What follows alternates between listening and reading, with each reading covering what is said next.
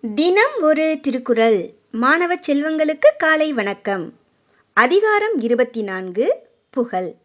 குறள் எண் இருநூற்றி முப்பத்தி ஐந்து நத்தம் போல் கேடும் உளதாகும் சாக்காடும் வித்தகற்கல்லால் அரிது. விளக்கம். சங்கு போன்று தம் உடலை பிறர் நலனுக்காக அழித்துக் கொள்வதும் புகழுக்குரிய இறப்பை பெறுவதும் ஈகையில் வல்லவருக்கே அமையும். பிறர் நலனுக்காக தம் உடம்பை அழித்துக் கொள்வதும் புகழுக்குரிய மரணத்தை பெறுவதும் ஈகை திறன் உள்ளவருக்கே முடியும் என்று கூறுகிறார் திருவள்ளுவர்.